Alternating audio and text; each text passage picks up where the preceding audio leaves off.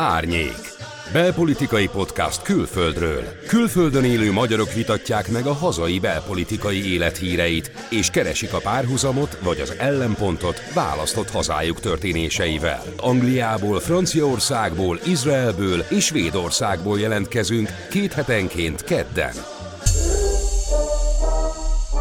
abszurd, amikor Magyarországon politikai felhanggal arról beszélnek, hogy Magyarországról kivándorolnak mondjuk Németországba vagy Londonba, nem vándorolnak ki. El lehet menni Magyarországon, így lehet bennünket hagyni, kérem szépen. Tessék! Lehet menni. Önök nagy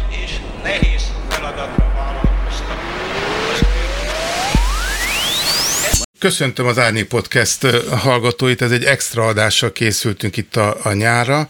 A mai vendégünk Robert C. Castle lesz, Izraelben élő biztonsági elemző, vele beszélgettünk az Ukrajnában ban folyó háború kapcsán felmerülő biztonságpolitikai és harcviselés változási vagy harcviselési kérdés, kérdésekről.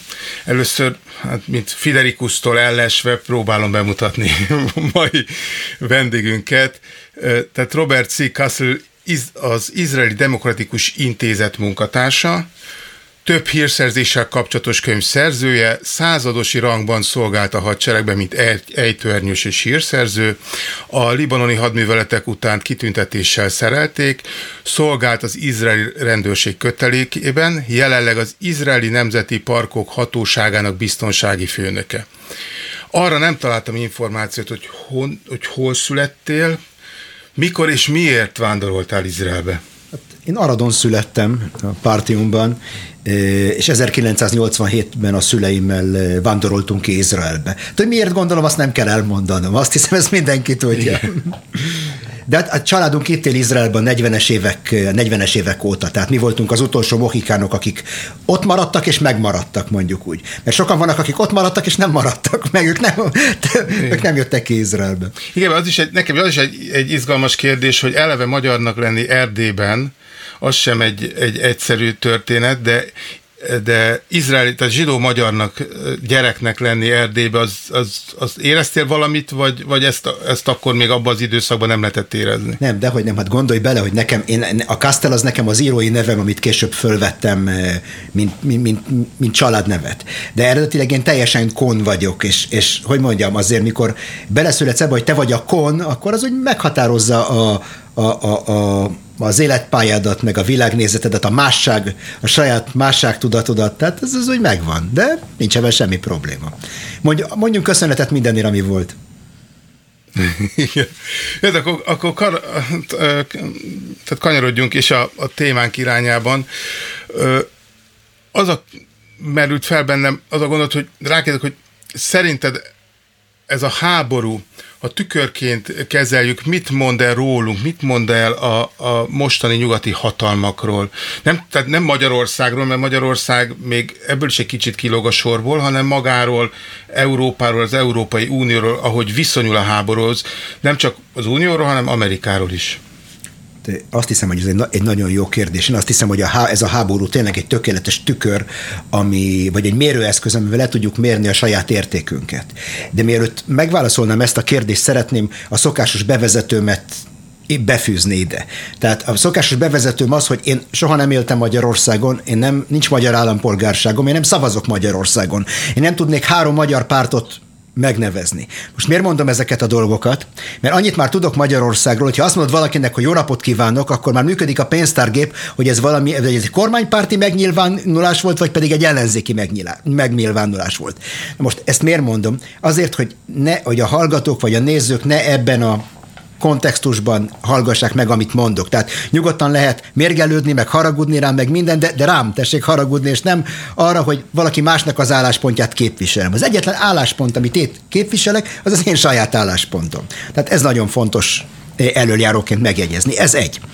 Kettő, eh, én úgy gondolom, hogy ha egy mondatban kéne megválaszolnom a kérdésedet, akkor az ukrán háború kapcsán állandóan arról beszélünk, hogy jaj, milyen bakiai vannak az oroszoknak, meg milyen kontárok az oroszok.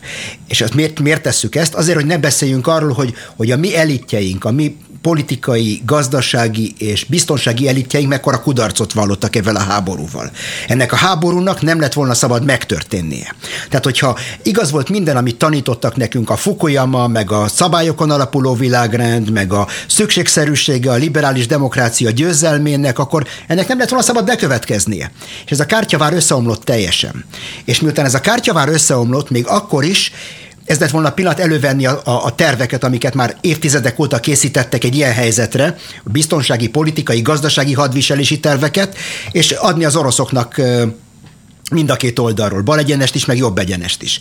És akkor láttuk, hogy mit adtunk az oroszoknak, de valami szánalmas. Szóval teljesen szánalmas és teljesen az inkompetenciának a teljes teljes mértéke az, ahogy, a, ahogy ezt a politikát, ahogy ezt a, a, a háborút viseljük az oroszok ellen, és ezt a gazdasági hadviselést. És ott látszik talán a legjobban, hogy mennyire inkompetensek a nyugati elitek. Tehát én ezt látom a tükörben, ez lenne a rövid válasz. Most ezt ki lehet bontani, hogyha akarod.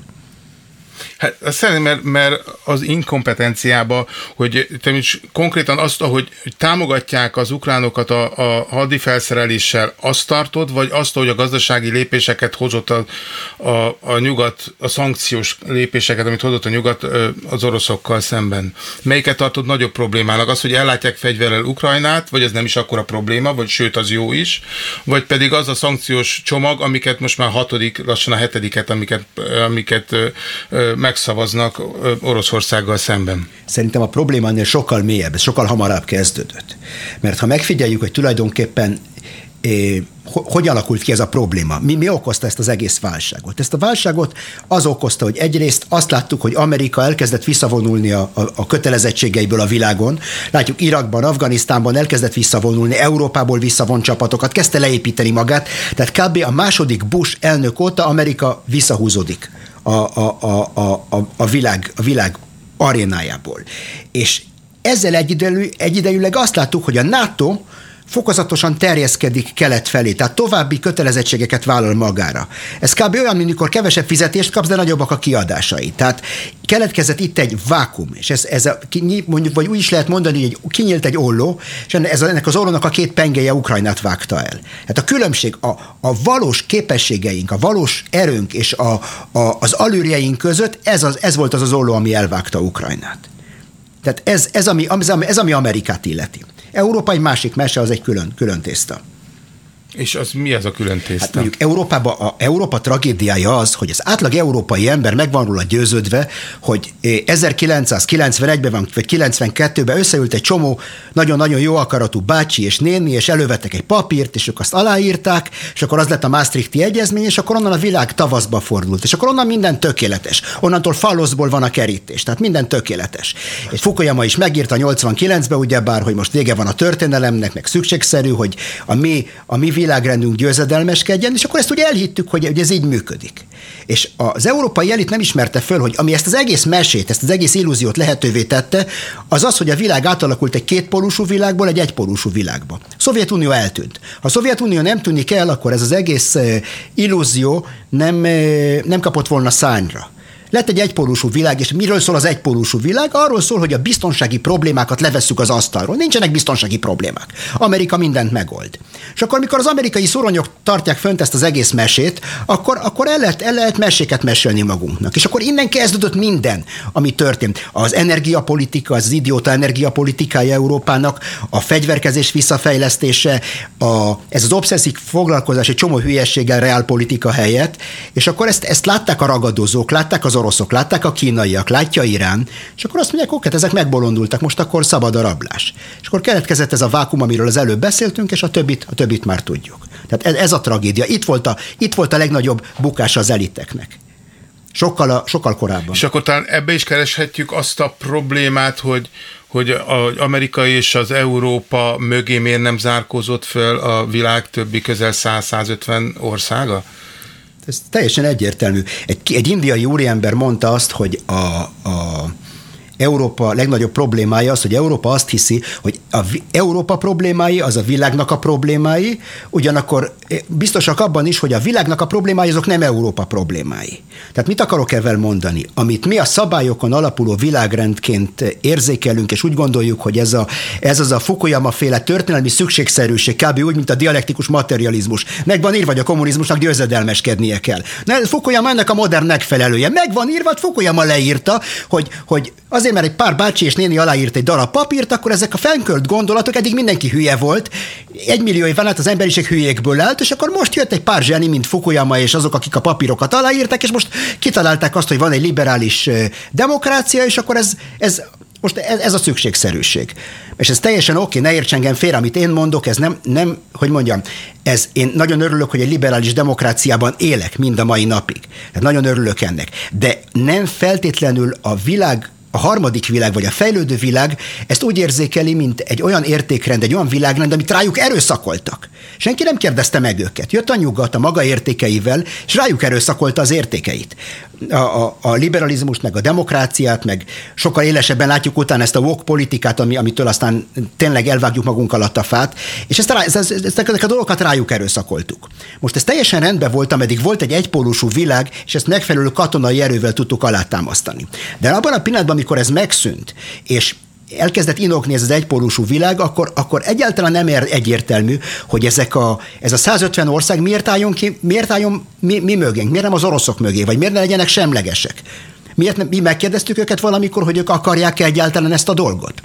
Most akkor persze a, a, a, a mél a bölcsész, hogy a mennyezetre néz, és akkor eltűnődik rajta, hát de mi csupa jó dolgot akarunk, csupa szivárványokat, és unikornisokat, és NATO-t, meg Európai Uniót, meg transzvécét, meg klímaváltozást, meg ezeket a dolgokat, ez, ez mind szép és jó, de ezek a mi értékeink. Valamikor megkérdeztük az átlag indiai embert, vagy az átlag ír perzsát, vagy az átlag arabot, hogy ez az, amit akar. Nem, ez, ez, a, ez a jövő, ez a szükségszerűség, ez a determinisztikus, ez a szabályokon alapuló világrend, és mikor valakinek nem tetszett ez a világrend, akkor elment az amerikai hadsereg, és megmagyarázta nekik.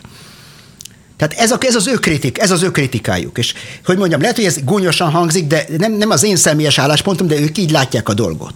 Így látják a dolgot. És még egy gondolat, még egy gondolat ebben a térben, a hosszú fejtegetésben, hogy ami nagyon megdöbbentette a, a harmadik világ elitjeit, ez a vehemenciája a nyugatnak, amivel nekiestek az oroszoknak. Mert háborúk mindig voltak. De azt, hogy hirtelen most Dostoyevskit eh, cenzúrázzuk, vagy az orosz balettáncosokat, meg hogy mondjam, ez a zsigeri orosz ellenes rasszizmus, ami, ami elöntötte a nyugati bizniszt, meg a nyugati kultúrát, meg a nyugati értelmiséget, ez az, ami megdöbbentette őket. Mert azt mondják maguknak, hogy és mi történik, hogyha legközelebb én leszek a soron? Valamilyen oknál fogva azt fogják mondani, hogy most a kínaiakon van a sor. Most az oroszok a, játszák a, a, a CO2-nek a szerepét, a klímaváltozás szerepét, de holnap én leszek a klímaváltozás. Holnap nekem fognak nekem esni a, az esőkabátosok, és mielőtt hozzáragasztják magukat az aszfalthoz engem fognak megtámadni ezzel a vehemenciával, és ezért tartanak be nekünk. Pont ezért tart be nekünk az a 150 ország. Ennyi.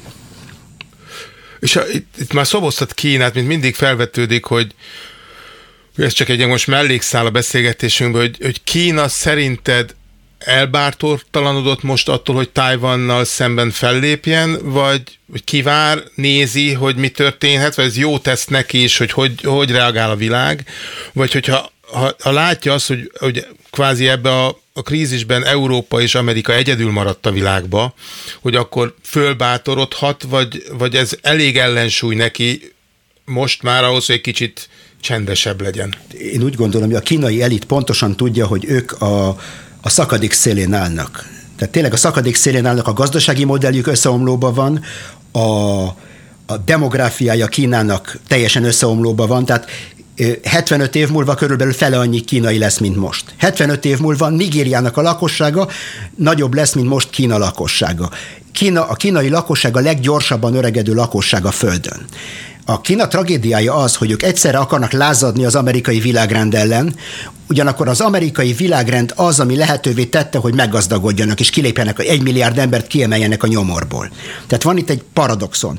És a, a Kína hogy próbálja ezt a paradoxont föloldani? Ultranacionalizmussal. Tehát elmentek, a kommunista ideológiát fölváltja egy ilyen ultranacionalizmus, és ezért folyik ez az állandó háborús úszítás Kínába, Tajvan ellen, meg az Egyesült Államok ellen, és hogy most megpróbálom megválaszolni a kérdésedet, én azt hiszem, hogy ez, amit láttak Ukrajnában, ez elgondolkoztatta őket, viszont én azt hiszem, hogy egy politikai kényszerpályán vannak. Minden diktatúrának szüksége van valamilyen elvre, valamilyen gondolatra, ami, ami legitimizálja. És Kínában most ez a nacionalizmus, az ultranacionalizmus, és ezt ebből nem fognak tudni visszakozni. Hát ez a, ez a válasz a kérdésre szerintem. Tehát akkor nekik ez ugyanolyan út, mint ahogy az oroszoknak út volt az, hogy előbb-utóbb be kell lépni Ukrajna területére, tehát előbb-utóbb Kínának is Tajvanon partra kell szállnia, szerinted?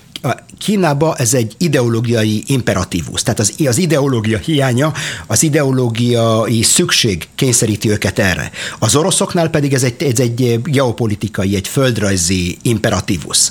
Egyszerűen Oroszországnak ez a logikája, hogy mikor Oroszország erős, akkor terjeszkedik, hogy meg tudja magát védeni. Mikor Oroszország gyenge, akkor, akkor visszahúzódik, és akkor látjuk, hogy a balti államok hirtelen függetlenek lesznek, meg Ukrajna, meg Lengyelország, Finnország független lesz, de ez csak egy ilyen, ez csak egy epizód történelemben. Ahogy Oroszország megerősödik, újra elfoglalja ezeket az államokat. Ez az orosz történelem. Épp úgy, hogy a, ki, a német történelemben van egy ilyen oszcilláció, egy ilyen kitágulás és összehúzódás, ugyanez van az oroszoknál is.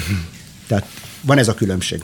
És ami, ami most nekem teljesen furcsa és újszerű ebbe a, ebbe a hadviselésbe, és itt akkor egy kicsit már rátérnénk arra, hogy mi változhatott meg, meg a, a hadviselésbe az elmúlt időszakban, hogy, hogy, hogy észrevehetően az összes hírszerzési adat, az most már a hírszerzők úgy kezelik, mint hogyha ha sajtóközleményeket adnának ki. Tehát már ez most teljesen természetes, hogyha reggel én, én megnyitom a laptopomat, akkor az első dolog, ami felugrik, hogy az angol hírszerzés pontosan beszámol minden hadmozdulatról.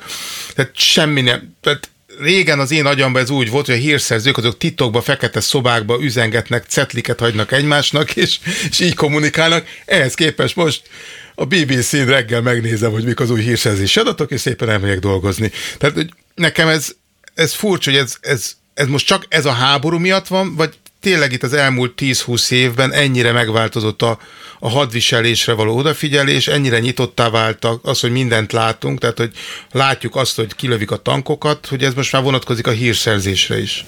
Én azt hiszem, hogy a, a a, a korszellem korrumpált egy sor tudományágat. Tehát látjuk, hogy hogyan korrumpálta a társadalomtudományokat a, a korszellem, hogy a politizációja a tudományoknak mennyire korrumpálta a társadalomtudományokat. Látjuk, hogy a, Kína, a, a klíma meg az energiapolitikát mennyire korrumpálta a politika, mennyire teljesen át van itatva a politikával, és mennyire megszűnt ez a, ha volt is valamikor egy tűzfal a kettő között, hogy, hogy tudtuk pontosan, mikor, mikor ért véget a tudomány, mikor kezdődött a politika, mikor, mikor ért véget a politika, és mikor kezdődött a vallás. Most ez az egész úgy összemosódik. És ez a dolog most elérte a hírszerzési elemzőket, meg a, meg a hírszerzést is tulajdonképpen. És szerintem ez a folyamat az Irak, a, a második iraki háborúval kezdődött, mikor a hírszerzési baki beleugrott az Egyesült Államokat ebbe az iraki háborúba, és én azt hiszem, hogy akkor valami megtört a nyugati hírszerzésbe. És azt mondták, hogy ők soha többet eh, bűnbakok nem lesznek. Tehát inkább, inkább tévedek, mint hogy bűnbak legyek. Tehát a politikusok még egyszer nem fognak az én hátam mögé bújni. És akkor azt mondják, amit a politikusok hallani akarnak. Tehát kb. úgy, mint a régi szovjet hírszerzés, hogy bent a házon belül mindent ki lehetett mondani, összegyűjtötték a, a helyes információkat, de kifelé, amit sugároztak, az teljesen egy polkorrekt message volt, és akkor olyan abszurdomokat látunk, hogy a, a, a brit hírszerzés azt mondja, hogy az oroszok jelenleg Ukrajnában a haderejüknek a 60-80 százalékával harcolnak, az amerikaiak meg azt mondják, hogy a 20 százalékukkal. Tehát vagy ez nem egy exakt tudomány, és akkor mindenki adja vissza a, a, a, az igazolványát, és menjen valami más csinálni, mert, mert nem értenek a szakmájukhoz, vagy pedig annyira korrumpálódott politikailag, hogy tényleg csak azt mondanak, mint, egy, mint a Fehérháznak a szóvivője körülbelül. Évente lecserélik a, a szóvivőt egy ügyeletes bohócra. Ez így volt Trump idejében, mint most Biden elnök idejében is, hogy mindig van egy ügyeletes bohóc, kb. egy évig bírják ezek a bohócok a ezt a szóvivői feladatot, és akkor nyomják a szöveget, amit kell nyomniuk, és, és a, a hírszerzés most pont ezt a feladatot látja el. Tehát semmi, semmi szakmai integritásuk nincs már sajnos. De, de azért azt feltételezhetem, hogy azért a, a háttér mögött emögött a háttér mögött, vagy a színfalak mögött azért folyhat egy, egy komoly, normális hírszerzés is, mert azért már igen rossz lenne az, hogyha ha tényleg ez lenne, ez lenne a hírszerzés, amit mi látunk, vagy, vagy tényleg ez a hírszerzés? Tehát most az angol hírszerzésre gondolok, vagy a, a, a, az amerikai hírszerzésre, hogy mennyire lett ilyen kétszínű, hogy, hogy mutat egy képet, amit a sajtónak mutat, és, mutat, és, és van mögött egy tényleges, normális hírszerzés, vagy most már tényleg csak ez a, ez a hírszerzés van, amit a sajtónak mutatnak? Teljesen igazad van, Kristóf. Nyilvánvaló, hogy van egy normális hírszerzés, van ez a hírszerzési ciklus, ami kezdődik az adatgyűjtéssel, folytatódik a kiértékelés, és utána pedig a, a hír, az elemzések megírása. Tehát én biztos vagyok benne, hogy azok, akik az adatokat gyűjtik, gyűjtik és azok, azok is, akik kiértékelik ezeket az adatokat, azok kőkemény szakemberek, és biztos vagyok benne, hogy ami, azok a javaslatokat, amik, amiket még az alacsonyabb rangú elemzők is a főnökeik asztalára letesznek, azok teljesen profi javaslatok. Én biztos vagyok benne, hogy ott, ott nem, nem ott van a politizálás, hanem e fölött a szint fölött. És én úgy gondolom, hogy ha nem a politikusok ellen tudnának állni a kísértésnek, hogy a hírszerzés háta mögé bújjanak, akkor sokkal jobb lenne a hírszerzésnek. Mert mit tesznek tulajdonképpen? Ahelyett, hogy azt mondaná, hogy én, mint politikus gondolom úgy, ez egy politikai döntés, azt mondják, nem kérem. A technokraták mondják azt, hogy ez így van. De a technokraták nem mondanák ezt, hogyha, ha nem lenne muszáj ha olvassuk a, a, azoknak a megemlékezéseit, azoknak a hírszerzőknek a megemlékeze, megemlékezéseit, akik mint eh, információgyűjtők, vagy mint, vagy mint elemzők, vagy mint alacsonyabb rangú kiértékelők szolgáltak a, ezekben a eh, hírszerzési bürokráciákban, akkor újra, újra és újra visszatér ez a frusztráció, hogy nincs köszönő viszonyban a, a, a, az, amit gyűjtöttek, avval, ami, a, a, amit a politikusoktól hallanak vissza. Tehát ebben lezárnám ezt a gondolatot. A, másik érdekes dolog, ami nekem feltűnt, hogy a balti, hát a balti államok, illetve Lengyelország valami iszonyatos vehemanciával számomra érthető okból esett neki a, a, az oroszoknak, hogy ez a vehemencia, ez mennyire veszélyes, egyáltalán veszélyese, és hogy ez, ez, ez jó irányba tolja a háború menetét, vagy inkább inkább hoz egy olyan, olyan hangulatot, hogy még jobban tuszkolja bele szegény ukránokat a, a folytatásba. Itt, itt erről, erről több dolgot el kell mondani.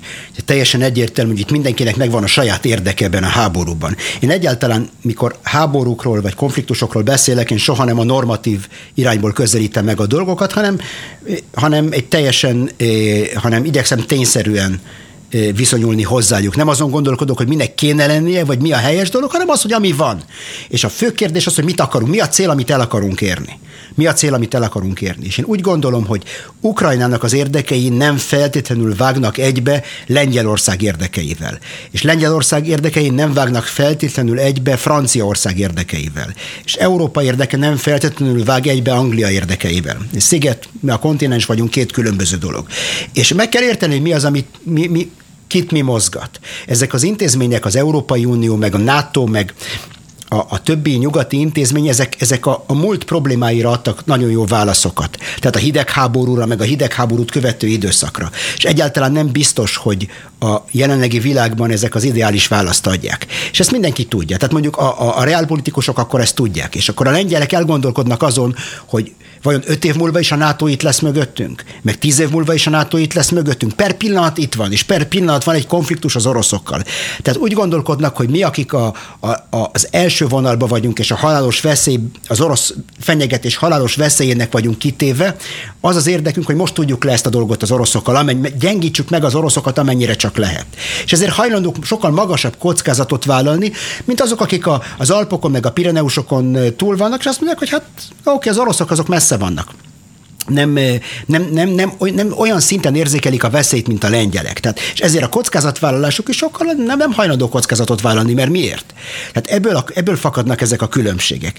És én úgy gondolom, és most ebből be is fejezem ezt a gondolatot, hogyha mindenáron el akarunk kerülni egy világháborút, vagy egy kontinentális háborút Oroszországgal, akkor talán érdemes elvenni a kulcsot a lengyelektől, meg a balti államoktól, akik talán nem a legnyugodtabb, vagy a leghiggadtabb sofőrök. Nem akarom itt a sofőröknek hívni őket, de nem a leghiggadtabb sofőrök, és átadni a kulcsot annak a, a középkorú vagy idős, idősebb hölgynek, aki nagyon kimérten és nagyon nyugodtan fogja vezetni ezt az autót tovább, és minden dráma és minden tragédia nélkül. De ez a higgadt idős, hogy nem Anglia lesz, mert, mert úgy látom, hogy, hogy Anglia is most, hogy most Boris Johnsonnak az egyéni politikai problémája miatt van ez a vehemencia, vagy, vagy az angolokból adódik, mert, mert ugye azt, azt olvashattuk, hogy az elmúlt négy évben azért Anglia iszonyatos energiát fetszölt Ukrajnába, kiképzési szinten. Tehát ők képezték ki az ukrán hadsereget arra a szintre, ahova eljutott.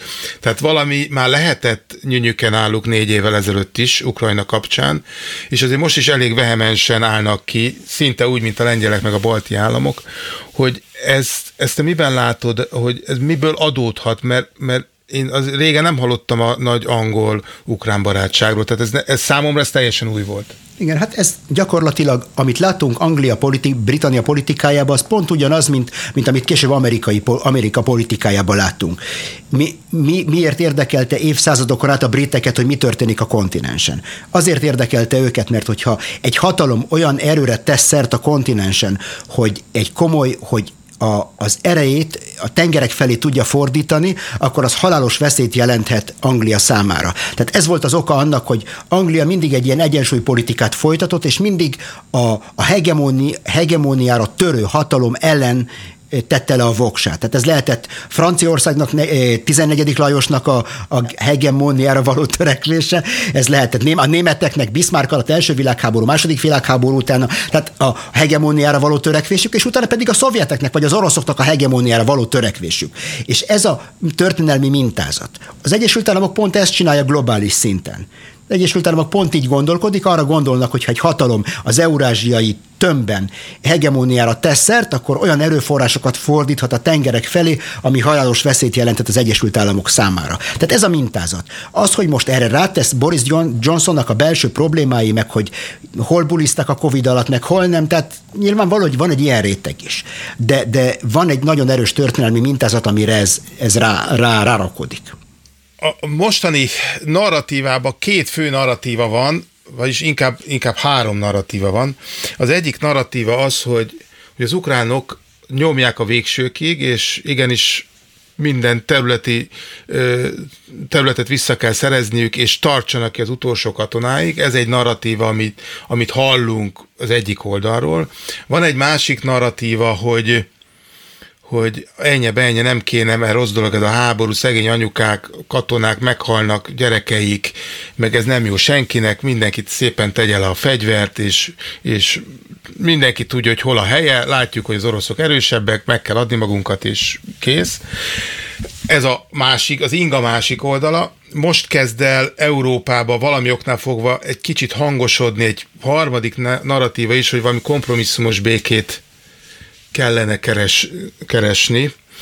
Én ezt a kérdést én pont annak a tükrébe teszem föl, amit már így a, az előzetes beszélgetésekben én szóba hoztam, hogy, hogy egy Izraelben élő embernek, aki, akik ugye Izraelben a 48-as háborúban azért megtapasztalták azt, hogy, hogy nem szabad letenni a fegyvert, na akkor ők idő előtt letették volna a fegyvert, akkor most nem beszélhetnénk Izraelről, hogy ennek a történelmi ténynek a fényében és a te tudásod fényében, ez melyik narratíva áll közelebb ahhoz, ami, ami jót tenne most a világnak?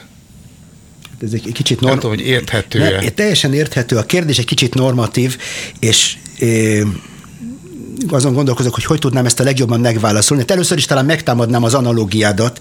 Én azt hiszem, hogy a, a hasonlat a két háború között nem jó. Mert itt Izraelben teljesen nyilvánvaló volt, viszont nyilvánvaló volt, ezt a második fél ezt deklarálta, hogy hogyha itt ezt a függetlenségi háborút Izrael elveszíti, akkor itt egy második holokauszt lesz. És ebben kapcsolatban senkinek nem volt semmilyen vitája. És erre a klasszikus példa, az egyik kibucban volt egy ilyen csata, hogy körülvették a, a kibucot több száz harcos, és akkor volt, és akkor a kibucnak a titkára elküldött négy ember, embert és a, és a vöröshajút a géppisztolyal, hogy üzzék el ezt a több száz arabot. És akkor a vöröshajú mondja neki, teljesen bolond vagy, ez teljesen mellékes. Vagy sikerül nektek, vagy pedig úgyis mindegy minden. Tehát, tehát ez, ez volt az a mindset akkor és ott. Tehát, hogyha ilyen, ilyen középkori, ilyen a Conan barbár stílusú hadviselésről van szó, hogy, hogyha a vesztes a férfiakat eladják, a férfiakat megölik, a nőket eladják szexrabszolgáknak, a, nők, a gyerekekből rabszolgákat csinálnak, tehát ez az ilyen ókori hadviselés stílusáról van szó, akkor, akkor nyilvánvaló, hogy az utolsó emberig harcolni kell. Én nem vagyok benne biztos, hogy Ukrajnában ez a helyzet. Tehát Ukrajnában inkább az a tét, hogy a Ukrajna most Moszkva vagy Brüsszel, az ima irány az Brüsszel lesz, vagy pedig Moszkva. Tehát nagyjából ez a háborúnak a tétje. Ez a háborúnak a tétje. Most én nem akarom ezt elbagatelizálni, de ha ezért megéri azt, hogy, hogy egy teljes országot elpusztítsanak? Mert ne, ne legyen egy cseppnyi kételjünk se, ezt, az, ezt a háborút Ukrajna elvesztette az első pillanatban, tehát de ebben legyünk tisztában. Mondhatja, amit akar a brit hírszerzés, meg bárki, meg írhat bármit a magyar narancs, amit akarnak, a, az Ukrajna ezt a háborút elvesztette az első napon. Miért vesztette el az első napon? Azért vesztette el, mert hogyha még az oroszoknak nem is sikerül elfoglalniuk Kievet, az a pusztítás, amit Ukrajnában véghez vittek, az a több millió menekült, belső menekültek, az infrastruktúra elpusztítása, ez, ez, ez egy iszonyatos veszteség, és ebben nem lehet egy napon emlegetni a szankciókat. A szankciókat egy tolvonással le lehet törölni. Mikor egy kőolajfinomító megsemmisül, vagy egy, vagy egy acélmű megsemmisül, az tíz év fölépíteni újra valami ilyesmi. Tehát mikor elmenekül 7 millió ember az országból. Már volt eleve 6 millió ukrán a határokon kívül a 43 millióból. Erre rájött még 7 millió menekült, és még egy halom belső menekült is. Tehát ez egy, ez egy összezúzott társadalom, és egy tönkretett gazdaság. Hát ezért mondom azt, hogy ezt a háborút Ukrajna még akkor is elvesztette, ha az oroszok nem nyerik meg. Pedig meg fogják nyerni. Tehát ebben kapcsolatban nekem semmi kételjem nem volt az első pillanattól, de, de még ha meg nem nyerik meg, akkor is ezt Ukrajna elvesztette. És most akkor a kérdés az, hogy meddig megyünk el, tehát mennyi, mennyi mekkora, milyen szintű bizonyításra van szükség az ukrán vezetésnek ahhoz, hogy megértse, hogy ez a háború nem fog az ő érdekeik szerint alakulni. Tehát ez nem fog. És mindenkinek kell, meg kell hozni a döntéseit. Én nem tudom nekik, nem tudom nekik a, a saját kalkulusokat elvégezni, hogy ők hogy látják ezt a dolgot. De nagyon erkölcstelennek tartom azt, hogy nagyon sokan ülnek otthon a, a, a foteljükbe, és akkor azt mondják, az utolsó ukránig hajlandó vagyok harcolni az oroszok ellen. Hát fog meg a döcsi, vegyél egy kalasnyikovot, állj be a sorba, neked is osztanak egy kalasnyikovot, és akkor vár a Donbass. Igen. Vár a Donbass, parancsolj. Tehát nagyon könnyű másnak a fülét a csalán közé verni, hogy finoman, finoman fogalmazzak. Tehát én, én így látom ezt a dolgot. Már láttál pár, pár csodát, már láttál pár háborút. Mi volt az az elem, vagy egyáltalán van-e olyan elem, ami új ebbe a sztoriba, ami most Ukrajnába történik? Ami meglepett, az a mód, hogy az oroszok fölálltak a háború előtt. Tehát nyilvánvaló volt a, az oroszoknak a háború előtti viselkedéséből az utolsó hetekből nyilvánvaló volt, hogy ebből háború lesz, és írtam is erről, és az amerikaiak is ezt mondták, meg a britek is ezt mondták, hogy itt háború lesz. És nagyon sokan Európában azt mondták, á, ugyan, hát az egész csak egy ijeszgetés, és teljesen egyértelmű volt, ismerve a, a történelmi mintázatot más háborúk kapcsán, hogy itt egy háború lesz. És nem értettem, hogy mi a logikája az, az orosz hadsereg fölállásának az ukrán határ mellett. Tehát akik itt akik itt egy villámháborúról beszélnek, azok nem tudják, hogy miről beszélnek. Villámháború az azt jelenti, hogy egy páncélosékkel mélyen behatolok a, az ellenséges területre, miközben a légierő fölöttem egy ilyen repülő tűzérségként működik. És mikor egy egészen vékony vonalba elhelyezkedett az orosz hadsereg az ukrán határok mellett egy minimális haderővel, akkor nem értettem, hogy mit akarnak ezzel csinálni. És aztán megértettük egy pár nap alatt, hogy ez egy erődemonstrációval próbálták elérni a háborúnak a célját. Nem a valódi erő alkalmazásával, hanem a lélektani hatással, ami, amit kifejtettek. És akkor ez nem működött. És ez, ez volt az első háború. Még egy gondolat ebben a témában, ez volt az első háború. Ennek az első, ez az első háború lezáródott már április első napjaiban. És április első napjaiban kezdődött el a második orosz-ukrán háború, egy nagyon konzervatív, nagyon lassú, nagyon módszeres orosz háború, egy tűzérségi háború, az elemzők mondták, hogy ez így lesz. Én is többen, Resperger István is, mindenki erről beszélt, hogy egy nagyon masszív tüzérségi háború lesz, hogy az oroszok tudnak harcolni, és ezt látjuk tulajdonképpen, ami fokozatosan fölörli Ukrajnát, és, és nincs olyan erő, ami ezt megállíthatná. És szerinted meg fognak állni itt a, a, a úgymond a Dombaszti határnál, vagy, vagy, vagy vagy erőre kap Oroszország, és még, még el, elnyes egy csomó területet Ukrajnától. Nekem semmi kételjem nincs afelől, hogy az orosz ambíciók kb. fuldáig szólnak Németország közepéig. Tehát az orosz hadseregnek ott kéne állnia. Nem, ezt egy, egyáltalán nem, nem, nem viccnek szántam, ezt halálosan komolyan mondom. Tehát Oroszország ott van, ott él a lengyel-német síkságon, egy védhetetlen területen. Ennek a hatalmas síkságnak a kapuit az oroszok le akarják zárni biztonságban érezzék magukat. A síkság egyik kapuja ott van Németország közepén Foldánál. Tehát Nagyjából ez az egyik dolog. A másik kapuja pedig ott van a Kárpátok, ott Fogsány magasságában, Romániában a Kárpátok és a Fekete-tenger között, és van még néhány ilyen kapu, amit le akarnak zárni, és akkor éreznék jól magukat. Most, hogy ebből mit tudnak megvalósítani, most azt én nem tudom. Senki nem tudja. A legtöbb dolgot nem tudjuk. Tehát először is azt ki kell mondani, hogy a legtöbb dolgot nem tudjuk. De azt tudjuk, hogy ez Oroszországnak a, a több évszázados ambíciója, és, amely, és addig fognak elmenni, ameddig el tudnak menni. És magát ezt az ukrán háborús témát lezárva, itt a végén csak, hogy érzésed szerint ez egy nagyon elhúz, most ugye mindenki azt mondja, hogy ez elhúzódó háború lesz, hogy ténylegesen elhúzódó háború lesz, vagy, vagy azért lehet azt mondani, hogy, hogy elhúzódó lesz, de egy éven belül talán vége, vagy két éven belül vége, vagy beleszaladunk megint egy olyan konfliktusba, ami akár egy, egy fegyverszünettel el fog húzódni több tíz évig. Úgy gondolom, hogy ez elsősorban az amerikaiakon múlik. Tehát itt, itt a felelős felnőtt ebben a játékban, én azt hiszem, hogy Oroszország és az Egyesült Államok. És én azt hiszem, hogyha ők meg tudnának egyezni egy, egy bizony egy egy olyan kompromisszumba, ami Oroszországot kielégítené, akkor, akkor le lehetne zárni ezt a konfliktust nagyon hamar. És ezt nem fogják deklarálni, hanem egyszerűen, amit most látunk, egyszerűen nem érkezik meg a katonai, a katonai támogatás uh, Ukrajnába. És akkor ebből megértik az ukránok, hogy fújt a bőrgyár, hogy kész. Alá kell írni valamilyen papírt, és meg kell állítani ezt a, ezt a vérengzést, és ennek lesz valamilyen ára. És megint tudom, hogy ez sokakat fölháborít ez a gondolat, de, de érdemes arra gondolni, amit, amit Cicero mondott, hogy sokszor egy igazságtalan béke jobb, mint egy igazságos háború. Tehát folytatni lehet, semmi probléma. Az oroszokat ez nem zavarja. Az orosz hadsereg egy inkompetens, egy korrupt, egy, egy egy, egy, nem egy túl professzionális hadsereg, de ez az a korrupt, improfessionális út, úthenger, amelyik minden évszázadban kétszer-háromszor legázolja Európát. Tehát, hogyha ezt akarjuk, akkor ezt is lehet, semmi probléma.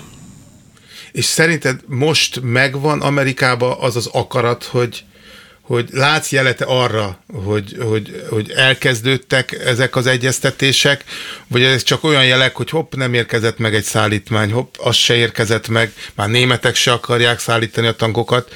Tehát ilyen jelekből lehet ezt olvasni, hogy azért vannak ennek komolyabb jelei is.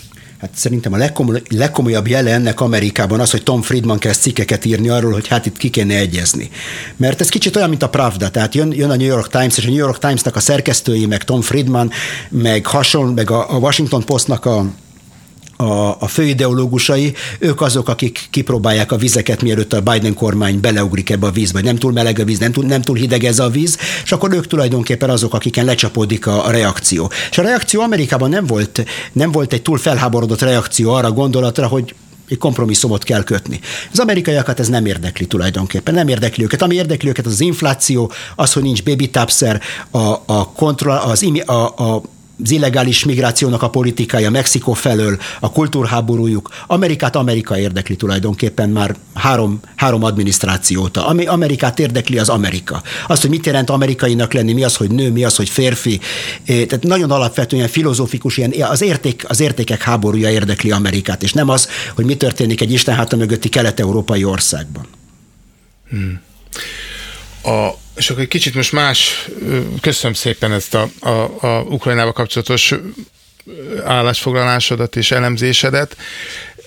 Egy más témára eveznék egy rövid időre, két másik témára. Az egyik, hogy még a nyári szezonban szeretnénk egy beszélgetést a, az Amnesty International Magyarország képviselőjével, mert megakadt a szemem egy felhívásukon, ahol aláírás gyűjtöttek az, az Izrael apartheid rendszerű állam kialakulása ellen, mert hogy úgy viselkedik Izrael a helyi palesztinokkal, mint, mint, a, mint Dél-Afrikában az apartheid rendszerben viselkedtek, és, és ez úgy szemet ütött, mert én éreztem, hogy itt valami nem stimmel. Tehát ez, számomra ez ugyanolyan volt, mint amikor most például a hazai rendszerre azt mondják, hogy ez nácizmus, és nem azt mondják, hogy fasizmus.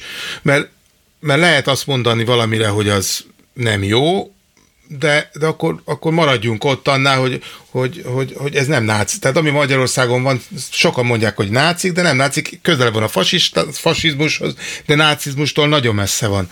És hogy ugyanezt éreztem ebbe az apartban, hogy, hogy ez egy tök jó hangzatos szó, rásütnek valakire, és ráég, és utána tényleg azt fogják hinni, hogy ez az. És ezt tudom, hogy ez nagyon érzékeny kérdés Izraelben, hogy egyáltalán lehet erről beszélni, mert ha beszélünk róla, akkor megint felszínre hozzuk, és hogy szabad egyáltalán erről beszélgetni. És ezért kérdezem, hogy te mit látsz e mögött, vagy mit gondolsz erről, vagy te hogy látod ezt, mint Izraelben élő ö, ö, izraeli vagy magyar, tehát hát én úgy gondolom először is, hogy Magyarország nem fasizmus és nem nácizmus. Tehát nem kell túlozni. De azt hiszem, hogy a szavaknak van egy szótári értelme. És az, hogy Magyarországon a, az, hogy egy kicsit nem vagy nekem szimpatikus, az már fasiszta vagy, meg náci vagy, szóval szerintem ez egy, ez egy szegénységi bizonyítvány a magyar társadalomról, meg a magyar diskurzus szintjéről. Tehát én azt hiszem, hogy, hogy é, teljesen, teljesen legitim, hogy külön, jó, teljesen jó szándékú, jóra való emberek másképp látják ugyanazt a valóságot. Ez teljesen belefér. De nem kell szélsőségekre ragadtatni magunkat, mert utána együtt kell élni egy országban. Tehát én azt a fajta vehemenciát, amit Magyarországon tapasztalok, azt Izraelben nem tapasztalom. Tehát ha Magyarországon az lenne a tétje, hogy most a Tiszántúlt oda kell adni a románoknak, tehát körülbelül ezen a szín, ez, ezek a tétjei Izraelbe ezeknek a kérdéseknek. Magyarország, a magyar társadalom miről beszél? Semmiről tulajdonképpen. Arról, hogy kikanalazza a krumplilevest a, a miniszterelnöki hivatalban. És, és olyan vehemenciát tapasztalok, mint kívülálló mondom ezeket a dolgokat. Én azt hiszem, hogy a magyarok teljesen elvetették a súlyukat. Ez egy teljesen jó hely lenne, ott éltek Európa közepén, nincs háború, nem ölnek meg embereket, nagyjából mindenki megél, vannak viták, nyilvánvaló, hogy vannak viták, és mindenki magának akarja a politikai hatalmat, és mindenki azt akarja, hogy az ő világnézete győzedelmeskedjen. De együtt kell élni abban az országban. Tehát én azt hiszem, egy kicsit hátrább lehet venni az agarakat, és több empátiával tanúskodni a, a másik fél, legalábbis odafigyelni a másik félre. Tehát ez az egyik dolog szeres, tehát szeretnünk kell egymást bizonyos szinten. A, ami Izraelt illeti pedig erről több, több dolgot szeretnék mondani. Én, én azért nem állok le vitatkozni ezekkel az amnestisekkel, mert most megpróbálom, megpróbálok finoman fogalmazni.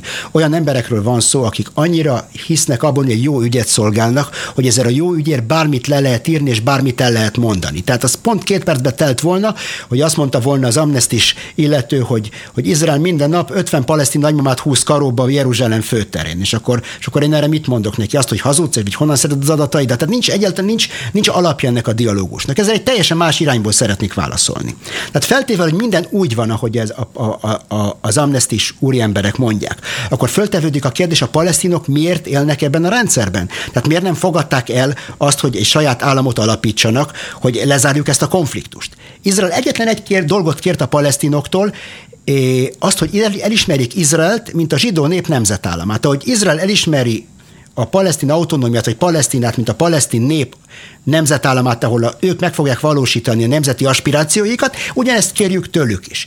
Na még ezt egy palesztintól nem hallottam, hogy hajlandó ezt kimondani, nem azt, hogy elismeri Izrael állam létét, hanem azt, hogy elismeri azt, hogy Izrael a zsidó népnek a nemzetállama, ahol a zsidó nép fogja megváltoztatni, a nemzet, meg, meg, megvalósítani a nemzeti aspirációit. Épp úgy, hogy a magyar nép a, magyar, a Kárpát-medencében a Pannon síkságon valósítja meg a nemzeti létét, mondjuk úgy. Ha ez, lehet, hogy ez, azt is lehet mondani, hogy ez nem fontos, igaz? Posztnacionális korban élünk, de akkor a palesztin nacionalizmus se fontos. Akkor az se fontos. Akkor tessék beállni, és akkor, akkor, akkor az se fontos, de ha fontos, akkor ismerjük el a másik felet is. És az utolsó gondolat ebben a témában, a palesztinoknak ötször ajánlottak föl, ötször a történelem folyamán saját államot. Ezt ők ötször elutasították. Ötször elutasították. Most, hogyha föltevődik a kérdés, ha olyan rossz nekik ebben a borzalmas apartheid rendszerben, akkor miért? Miért? Mikor Ben Gurionnak felajánlották a, a Csonka Izraelnek a tervét, az ENSZ felosztási tervet, akkor abban a pillanatban elfogadta. Azt mondta, hogy ha egy akkora országot kínálnak nekünk egy asztal, azt is elfogadna abban a pillanatban. Tehát, hogy olyan borzalmas ez az apartheid, akkor tessék parancsolni. Nekem úgy tűnik, nekem van egy elméletem ezzel kapcsolatban, hogy a palesztin eliteknek nagyon-nagyon kellemes, hogy bezsebelik, a, bezsebelik és ellopják az összes segét, amit kapnak nyugatról, ez a hatalmas kleptokrácia, amit kiépítettek. Semmilyen felelősségük az égvilágon nincs. Nem kell avval foglalkozzanak, hogy baby tápszer legyenek, hogy levigyék, elvigyék a szemetet, meg hogy a csatornázás működjön, meg hogy eh, legyen kenyér az üzletekben. Nem kell ezekkel a dolgokkal foglalkozniuk nagyjából. Tehát, eh, és akkor, akkor ez, ez a legkellemesebb. Lehet sírni, mint a fürdős, bocsánat a kifejezésért, és kiabálni, hogy apartheid, de hogyha 1994 óta nem voltak képesek ebből a, egy nemzeti, nemzeti intézményeket, és stabil nemzeti intézményeket, nemzeti létet létrehozni, és nem akarják lezárni ezt a konfliktust, akkor föltevődik a kérdés, hogy miért. Tehát miért akarják ezt az apartheidet? Tehát ezt, csak ezt, ezt a kérdést tenném föl az amnestis embernek. és neked, tehát mert, mert nekem az a, az érzésem, és ezt, ezt is egy beszélgetésben tök jól mondtad, hogy, hogy ez a jelző, amit ráakasztanak, az pont az, az apartheid áldozataival szemben egy, egy iszonyatos tiszteletlenség. Igen, nyilván manapság minden, minden népírtás, minden holokauszt, minden, ez ugyanazok a túlzások, mint a fasizmus, meg a nácizmus, meg minden. Ez egy iszonyatos sértés szerintem a fasi, fasizmus, meg a nácizmus áldozatainak, meg a, az apartheid áldozatainak Dél-Afrikában. Azt mondani, valakire mondjuk a területekről egy, egy arabra, aki tud folyamodni az izraeli alkotmánybírósághoz, meg é, az izraeli bíróságok előtt tudja képviselni magát, meg az izraeli sajtóban meg tud szólalni, azt mondani, hogy ez apartheid, ez szerintem iszonyatos igazságtalanság azokkal szembe. Most ne, ne értsünk félre egy dolgot. Hát van itt egy durva katonai megszállás 1967 óta, ami, ami ez van, ez a helyzet. Ez a helyzet, ez, ez, ez egy adott helyzet, amit megpróbálunk valahogy megoldani. Izrael nem akar, az izraeli lakosságnak a 99%-a nem akar egy másik népen uralkodni. Tehát én mindent megtennék, hogy egy tűzfalat emeljek föl közénk, és e közé a másik nép közé. Miért? Azért, mert ismerem a politikai kultúrájukat, és mikor két alma összeér, akkor általában ott rothadás kezdődik, és főleg, hogyha a másik alma nem teljesen egészséges. És én látom a politikai kultúráját a másik félnek, és nem akarom, hogy hozzánk kérjem. Tehát én nagyon szívesen elválnék ettől a néptől, nem akarok rajtuk uralkodni, viszont tisztában vagyok ennek a veszélyével is. Tehát nem minden áron nem minden áron. És én nem vagyok benne biztos, hogy ez a rókafogta csuka hajlandó engem elengedni. Inkább megöli saját magát, csak hogy engem is megöljön. Mm. A másik, ez egy bulváros kérdés lenne a végére. Magyarországon most meg ismét napi téma Pegazus botrány, ami hírszerzési cég Izraelből származó programot használtak föl, azzal jelszóval, hogy az csak terror, terrorizmus elleni megfigyelésre lehet használni. Hogy hogy egyáltalán mennyire kell komolyan venni, ez az csak terrorizmus elleni megfigyelésre lehet használni címkéket egy magáncég részéről, és hogy, hogy ez tényleg akkora botrány, amekkorát csináltak belőle, vagy ez, ez, ez egy mindennapos történet, ami éppen kiderült? legyünk tisztában egy alapvető dologgal. A mindenkori, mindenkori hatalom teljesen hozzáfér az infrastruktúrához. Tehát van egy, van egy infrastruktúra, amit minden országban a hatalom bármikor hozzáfér ehhez. Tehát a magyar állam, a magyar titkosszolgálatok úgy férnek hozzá a, a, a a távközlési infrastruktúrához, ahogy akarnak. Most nyilvánvaló, hogy vannak fékek és egyensúlyok, és lehet, vannak országok, ahol ez bírói, bírói végzéshez van kötve, de nagyjából a hatalom ehhez a dologhoz hozzáfér. Tehát ez az eszköz legfeljebb megkönnyítette a dolgát a hatalomnak, ahhoz mindenütt, nem csak Izraelben vagy Magyarországon, mindenütt, hogy hozzáférjen ezekhez az információkhoz. Most a, a képmutatást én abban látom, hogy a nyugati országokban, főleg az Egyesült Államok, meg a, a többi angol ország, hát ipari szinten űzte ezt a dolgot, láttuk, hogy lehallgatták Merkel asszonyt, és még egy, egy sor más európai politikust, és itt inkább arról van szó, hogy van itt egy nagyon potens gazdasági konkurencia, üzleti konkurencia, amit megpróbálnak kinyírni ezek a, az amerikai gazdasági érdekek, és ezért kellett ekkorára verni ezt a tamtam dobot, de ezek a dolgok mindig megvoltak, és számtalan ilyen technológia van az izraeli technológián kívül. És akkor látjuk azt, hogy, hogy ki folyta föl ezeket a dolgok, kik voltak a bűnbakok, mely, melyik országokat vádolták meg. De Izrael természetesen, Magyarországot, Indiát, azokat az országokat, amiket általában a globalisták szeretnek fikázni, azokat az országokat ö, ö, állították pellengére. Közben ezt a terméket megvásárolt egy millió más ország is.